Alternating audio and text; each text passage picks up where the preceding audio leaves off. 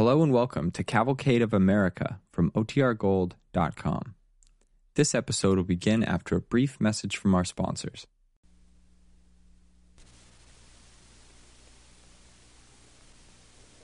The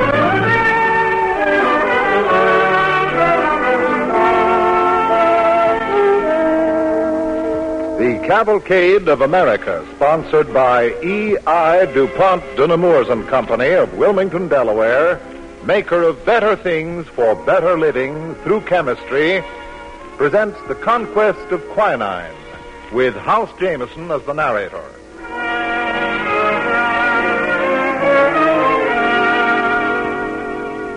Before we begin our play, here's some good news about neoprene synthetic rubber. Some DuPont neoprene has now been made available to rubber thread manufacturers for girdles. As you probably know, our armed forces are making good use of most of the neoprene DuPont can produce. Aircraft engine hose, airplane parts, gas masks, and protective coverings for Army and Navy communication wiring are just a few of the thousands of wartime uses for neoprene. But the supply of this DuPont chemical rubber is now large enough to divert a limited amount to the manufacture of girdles. Girdles with stretch, because they are made of DuPont neoprene. And now for our play. Tonight, Cavalcade presents the story of a victory that ranks as a truly great scientific achievement. A victory won after more than a hundred years of search and struggle and personal sacrifice. Our play, written by Arthur Arent, is the story of man's attempts over the years to make quinine synthetically or to develop a substitute. Only this year, two American scientists have finally succeeded where so many have failed. They have accomplished the total synthesis of quinine. Their work, carried on at Harvard University, was initiated and sponsored by the Polaroid Corporation. The DuPont Company presents The Conquest of Quinine with House Jameson as the narrator on The Cavalcade of America.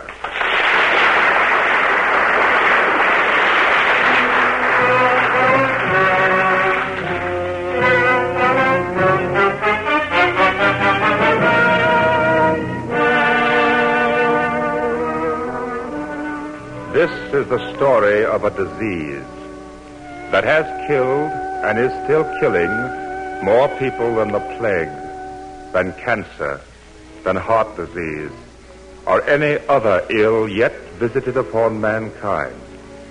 Yes, even war. Year by year since the dawn of recorded history, enough men, women, and children have died of this terrible disease to populate a brand new world. If these millions of dead could come to life again, today, now, it is safe to say they would demand one thing of their brave new world. Let there be, they would say, butterflies and helicopters, pomegranates and plastics, but no mosquitoes. For the disease they died of is malaria. Malaria. The word designates a group of chronic infections of vertebrates produced by the protozoan parasites, Plasmodiae. The three species of which I would call to your attention being Falciparum, Vivax, Uh, thank you very much, Professor. Oh, Uh, ladies and gentlemen, what the professor is saying is that malaria is caused by a parasite. A mosquito bites a man that has malaria, and then he bites you, and pretty soon you've got malaria too. Isn't that correct, sir? Yes, quite. Uh, The cure for malaria is quinine. In the history of chemotherapy, numerous attempts at synthesis were made with only partial success until very recently, when total synthesis was achieved. Uh, that's all. Thank you very much, sir. It has taken you exactly 29 seconds to tell the story of the first specific known to medicine of the miracle drug that has saved in the course of centuries untold hundreds of millions of lives. And now, if you don't mind, I'd like to tell it my way, right from the beginning.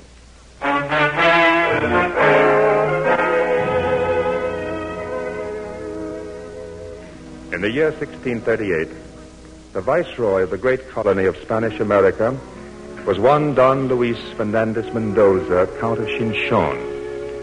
The Count was very happy with his post in South America. He had a beautiful young wife. Lima was a cosmopolitan city.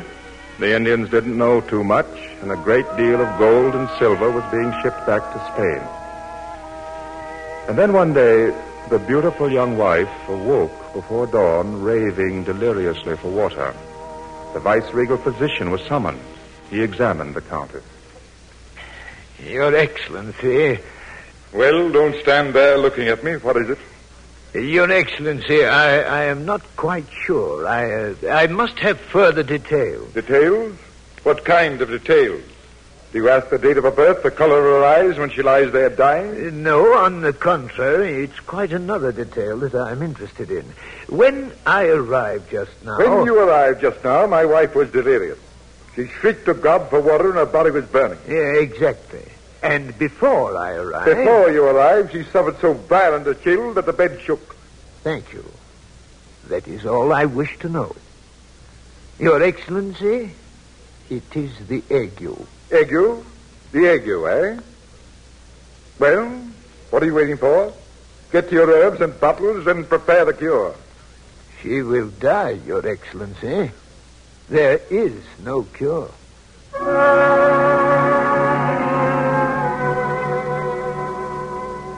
On the sixth night, the chills and fever were so severe and the delirium so prolonged that all hope was abandoned. It was just before dawn that an Indian arrived from the hills far to the north. He carried a message from the Spanish magistrate at Loja. Your Highness, with respect and deep humility, I send you these pieces of bark from the quinquina tree, which, as you may have heard, is abundant in this district. If it be powdered into a strong wine, and if it please Almighty God, the resultant potion will cure your beloved Countess of this deadly malady. Well, physician, what say you of this? I'm against it, Your Excellency. Indeed. And what do you suggest in its place? I, uh, Your Excellency, this so-called quinquina bark is unknown to me. In Spain, in all Europe, there's no record of its existence. Furthermore, Continue. the great Galen, father of medicine, does not list it in his index of the 300 cures. And therefore it does not exist. Very interesting. If uh, I could have a little time, perhaps, to study I am it. interested in prolonging the existence of my wife, not the advancement of medicine. But I cannot assume the responsibility. I will assume the responsibility. Prepare the potion.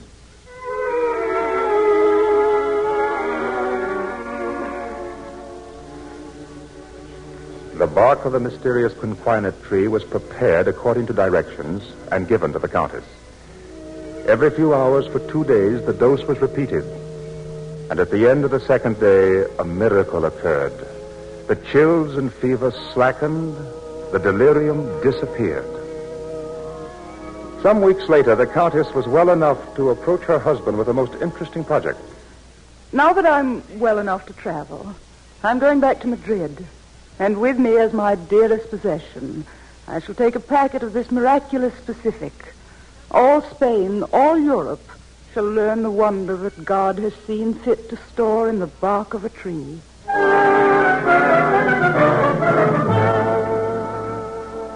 Thus, the tiny packet of bark from the quinquina tree went on to Spain, where its value as a cure for malaria, then known as the ague, was quickly proven. In honor of the Countess, botanists changed the name of the bark. It was hereafter to be known as cinchona.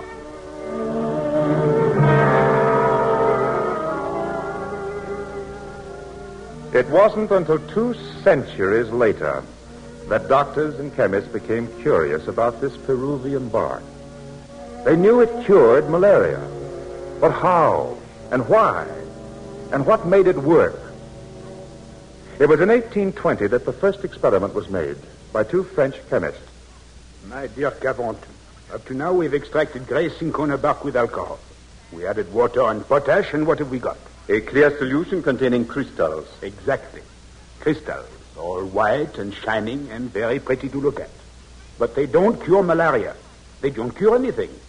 And so I suggest we forget all about it. Let's just go on to... Uh, one moment. Think, Pelletier, what it would mean if we could discover what there is in this cinchona bark that cures. I have thought about it. Nevertheless, I beg you, Pierre. What we have got up to now, which is exactly nothing, we got from gray cinchona bark.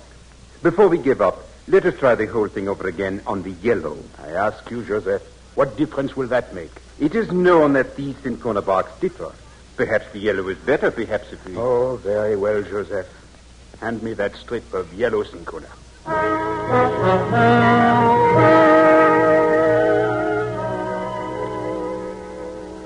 see now. We extracted yellow cinchona with alcohol. It was done. We added water and potash. Done. And now we look for white crystals. Well? There are none, Pierre. No crystals? What we have produced is a white powder. It will not crystallize. Pierre, Pierre, do you suppose? I. I don't know. We must be careful. We will test its solubility in acid and alcohol. We will then send a specimen to all doctors in the Paris area, advising them to join prudence to sagacity in testing it on human beings. And Pierre, I have already thought of a name for it. Since it comes from the quinquina tree, let us call it quinine.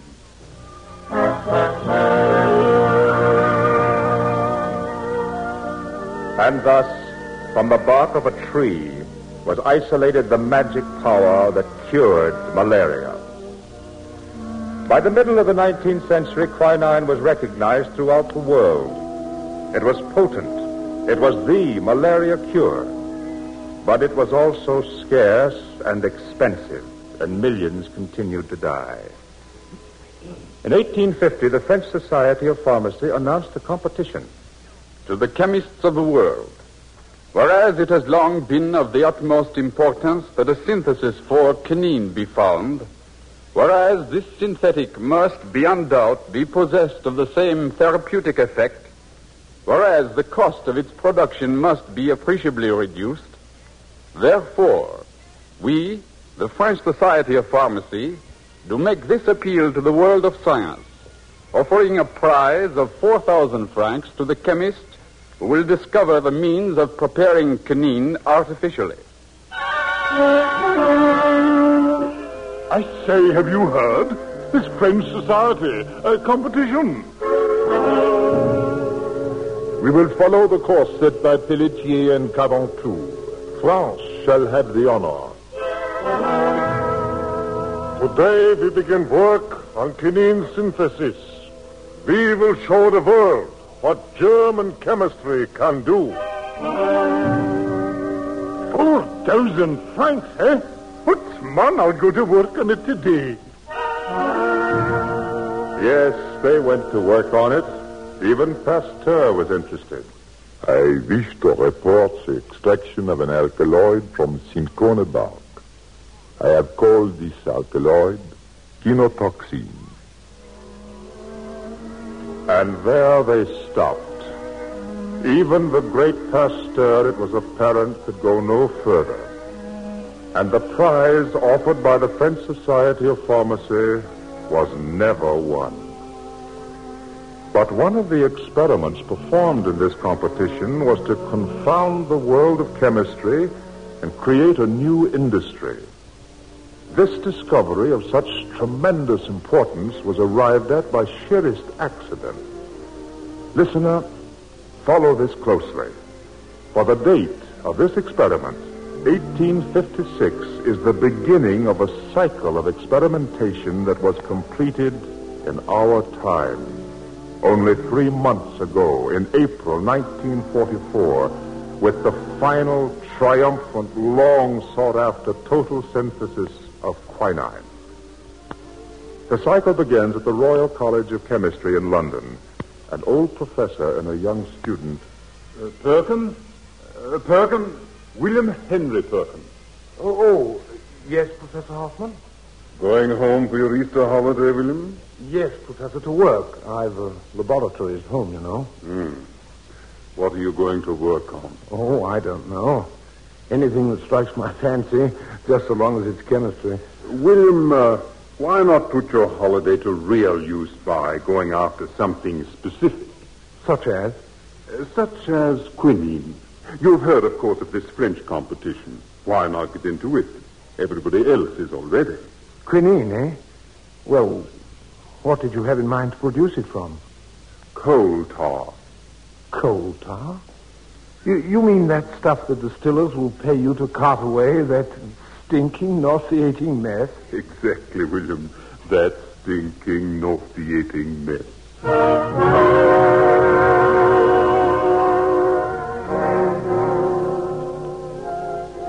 William, that stuff smells. What is it? Uh, coal tar derivative. What is that? One of the chemicals that comes from coal tar. Now, keep quiet and watch. If this turns white, maybe I've got something. Quiet now. It's black. It's black. It's turning black. Mm, yes, so it is. Now, let's see. I've tried toluidine with potassium dichromate. I've tried sulfate of... Alice, didn't I tell you never to touch that? Look at my dress. Look at it. It's purple.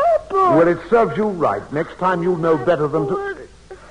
Did you say purple? Here, let me look at that. My shoes, too. William, my shoes. Oh, that's strange. Very strange. Now, I wonder why it turned purple.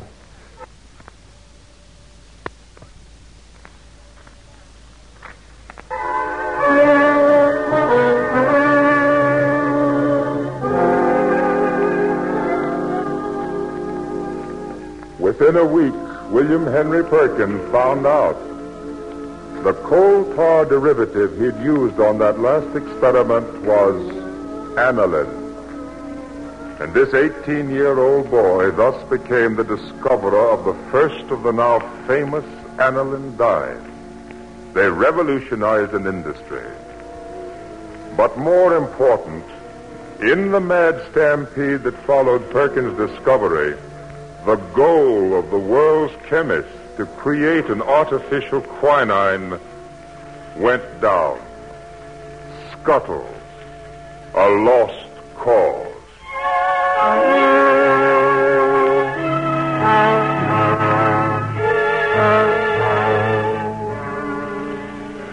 You are listening to The Conquest of Quinine with House Jameson as the narrator on The Cavalcade of America, sponsored by E.I. DuPont de Nemours and Company of Wilmington, Delaware, maker of better things for better living through chemistry. Our cavalcade play this evening is the story of man's engrossing struggle down through the years to find a remedy for the dread disease, malaria. In 1856, William Henry Perkin, an English chemist, seeking a synthetic quinine out of coal tar, discovered instead the first of the aniline dyes. And the world's chemists turned from the problems of quinine to the new field.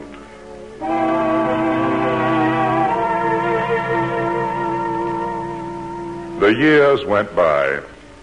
Seedlings of the now famous cinchona tree were transported from South America and planted in the soil of the Dutch East Indies. Thus was the supply of quinine increased and the cost lowered, but never enough to fill the demand of the millions throughout the world. And the chemists, what were they doing all this time? My name is Herr Strecker. I have determined the composition of the quinine molecule. It consists of 20 carbon, 24 hydrogen, 2 oxygen, and 2 nitrogen atoms. This fellow Strecker merely started things, you know. Others came along who made use of his discovery. Fellows like Skraup and Koenigs, for instance. They isolated the various quinine units. And then the German chemist Herr Rabe made his famous experiment. I wish to announce that I have succeeded in turning back into quinine, the alkaloid quinotoxin which Pasteur extracted in 1853. That was a partial synthesis. And now let me tell you about a new drug. It was invented by two German chemists, Mietzsch and Mauss, and it was called Atabrin. This new drug we have created is based on an acridine dye. It is only distantly related to quinine, but it does kill malaria parasites. Atabrin, as you know, soon became the universally accepted man-created cure for malaria. It had certain toxic qualities, but proper care and supervision held them down to a minimum. But the dream of every chemist, the perfect and total synthesis of quinine, seemed as far away as ever.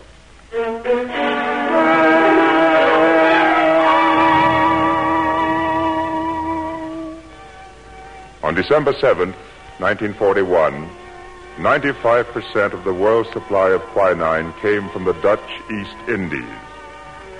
By April of the following year, the Japs had moved in, and the supply was shut off. The Army and Navy of the United States had large stocks of quinine on hand, but nobody was sure how long the war would last. And so, among those who went to work on the age old riddle were two American scientists. The year is 1943, the month February, the place Harvard University. If we could look in on two young scientists, we might hear an interesting conversation. Well, Doering, I've worked out a tentative blueprint for this thing. Good. It'll be a nice change, Woodward, after this hush-hush stuff we've been doing for the government. Maybe you won't think so after we begin banging our heads on this quinine ah, business. I know. In the beginning, everything looks rosy. Well, where do we start? Remember quinotoxin? Pasteur, 1853. He extracted it from cinchona. Right. And in 1918, Rabe made quinine from quinotoxin. Sure, but he had to use plenty of real quinine to do it. Now, if we could make synthetic quinotoxin, we'd be a lot nearer to synthetic quinine, right? Mm-hmm. Now, half the quinotoxin molecule's already been duplicated. Let's go after the other half. Okay. What do we start with? Doering, I'm suggesting we start with benzaldehyde. Benzaldehyde. Listener, stop a moment and consider. Benzaldehyde is produced from coal tar. Coal tar. Remember William Henry Perkin? He went looking for quinine and discovered aniline dyes. And now, almost a hundred years later, Robert B. Woodward and William E. Doering, still searching for a total synthesis of quinine, seek out the answer in exactly the same substance, coal tar. That stinking, nauseating mess, as Perkin called it. Thus, the cycle draws to its close.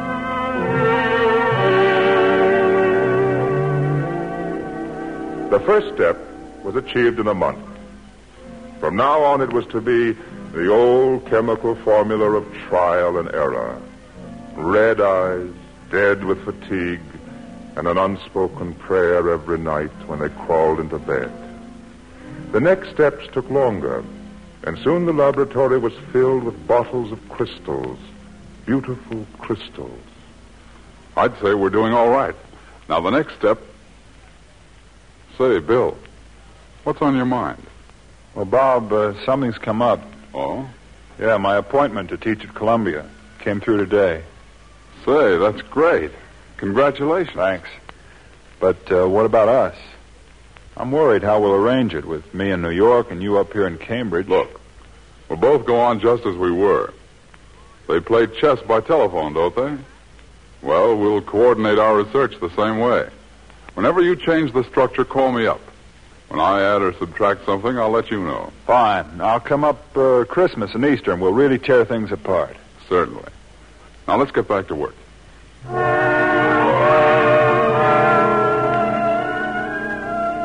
Step by step, and the months rolled by. It was April 11th, 1944, 14 months after the experiment had begun. Doering had come up to Cambridge that he and Woodward might work out this final step together. How long we've been at it? Almost a week, I guess. 9.30 a.m. to 4.30 a.m. and back again at 9.30. I mix, you stir, I boil. Well, let's do it different today. You mix, I stir, and you boil. Okay. Now let's go over this again. We've duplicated the two halves of the quinine molecule and combined them, and all we got was a yellow oil, quinotoxin. We used Rabe's method and then dropped in a few natural quinine crystals because sometimes they act like seeds and make other crystals, but nothing happened. Let's do it over again, and see what happens.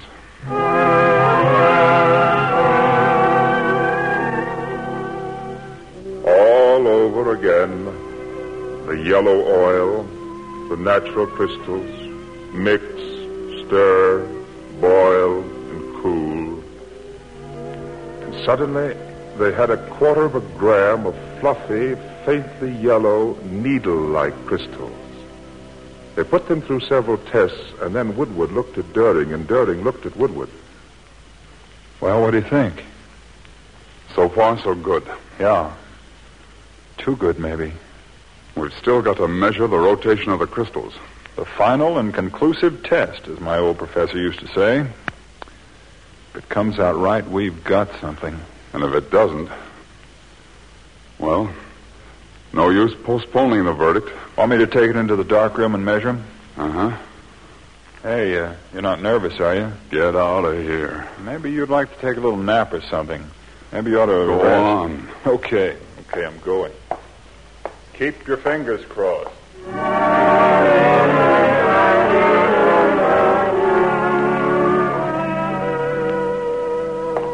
Woodward. Woodward. Well, well, The rotation came out absolutely correct. We've done it.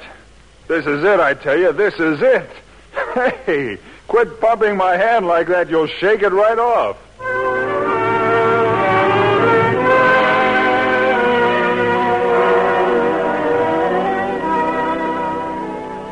The end of the trail had been reached after almost a hundred years.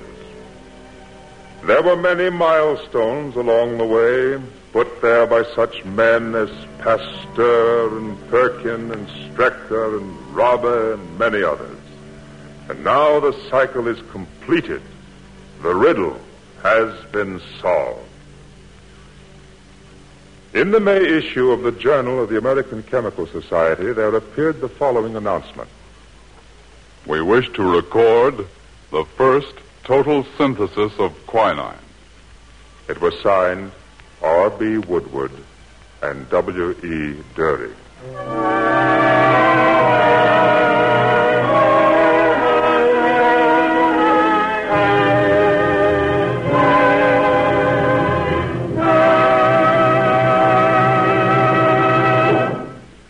Thank you, House Jameson and members of the Cavalcade cast. Now, here is Ted Pearson speaking for the DuPont Company. An American LCT nosed in toward the island of Elba, where Napoleon was once imprisoned. And war correspondent Sedgwick of the New York Times pecked at his battered typewriter. He wrote, At dawn, enemy shells were falling about the armada of landing craft. Smoke shells were being fired.